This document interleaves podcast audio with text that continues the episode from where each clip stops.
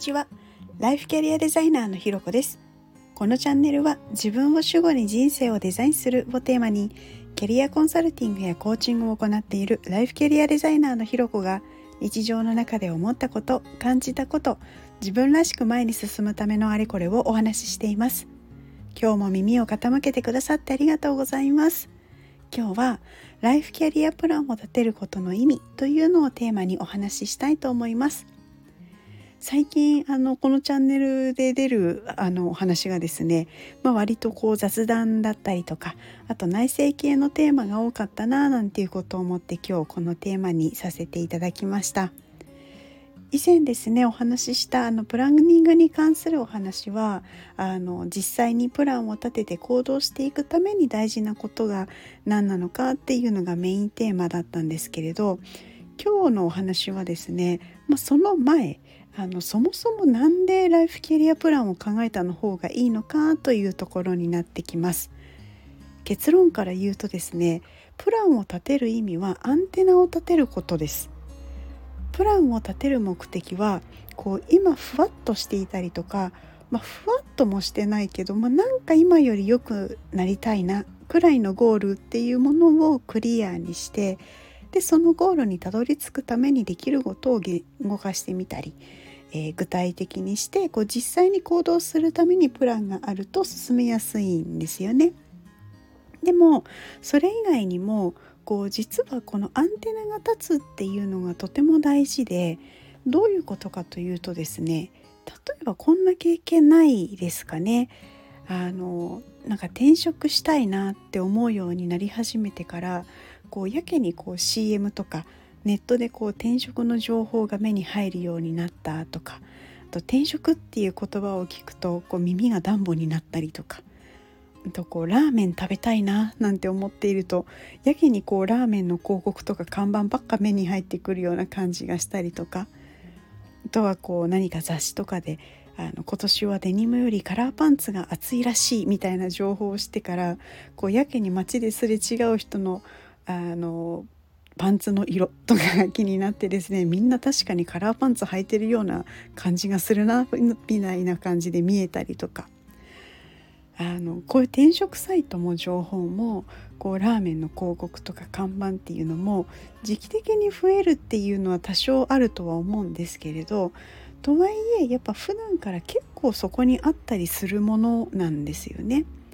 でファッションの流行とかもそれまであまり関心を持っていなくてもなんかそういう話をたまたま耳に入っただけでこう急に街行く人のコーディネートとかがすごい気になり始めたりするようなこんな経験ですね。でこれがアンテナになってきます。こう心理学ではこうカラーバス効果って言ってこう特定のものを意識し始めるとその関連した情報が目に留まりやすくなるっていう心理的効果のことを言ったりするんですよね。でこれがこう例えばふわっとしていると意識をするっていうところまでに至らないんですけれど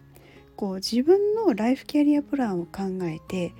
例えばこう40代にはこうなってたいとか50代にはこうなってたいとか死ぬ時はこんな死に方がいいなみたいなものとか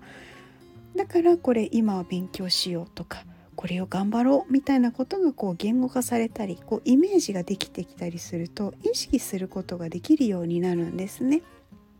でそうすると今まで気にも留めてなかった情報とか関連する資格とかあとそんな話とかを見聞きするようになったりとか興味を持ち始めたりするのでよりこう調べるようになったりでますますイメージとか具体的にやりたいことみたいなものがクリアになっていって取捨選択もできるようになるんですよね。例えばこう前これは必要だと思って頑張ってたけどなんかじゃあだんだんイメージとちょっと違うなみたいな感じっていうのもやっぱりアンテナが立つようになってからこそになります。いや人って本当面白いですよね。ずっとそこにあるはずなのにあの今までは気にも留めてなかったのがほんとちょっとしたことであなんかここにこんなのがあるみたいな風に見えてするんですものね。でこのあのイメージがクリアになればなるほどやっぱり意識も向けやすくなりますしこう今ではスマホとか検索サイトだと AI がですね自分の閲覧履歴から関連する情報みたいのをピックアップして見せてくれるじゃないですか。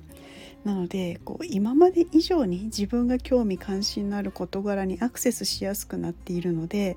こうそれについてどんどんどんどん詳しくなっていくしこうそうするとやっぱりその自分のロードマップみたいなものがくっきりはっきりしてきてこうゴールにたどり着きやすくなってくるんですよね。でこのアンテナを立てるっていうことがプランを作る最大の意味だと私は思っています。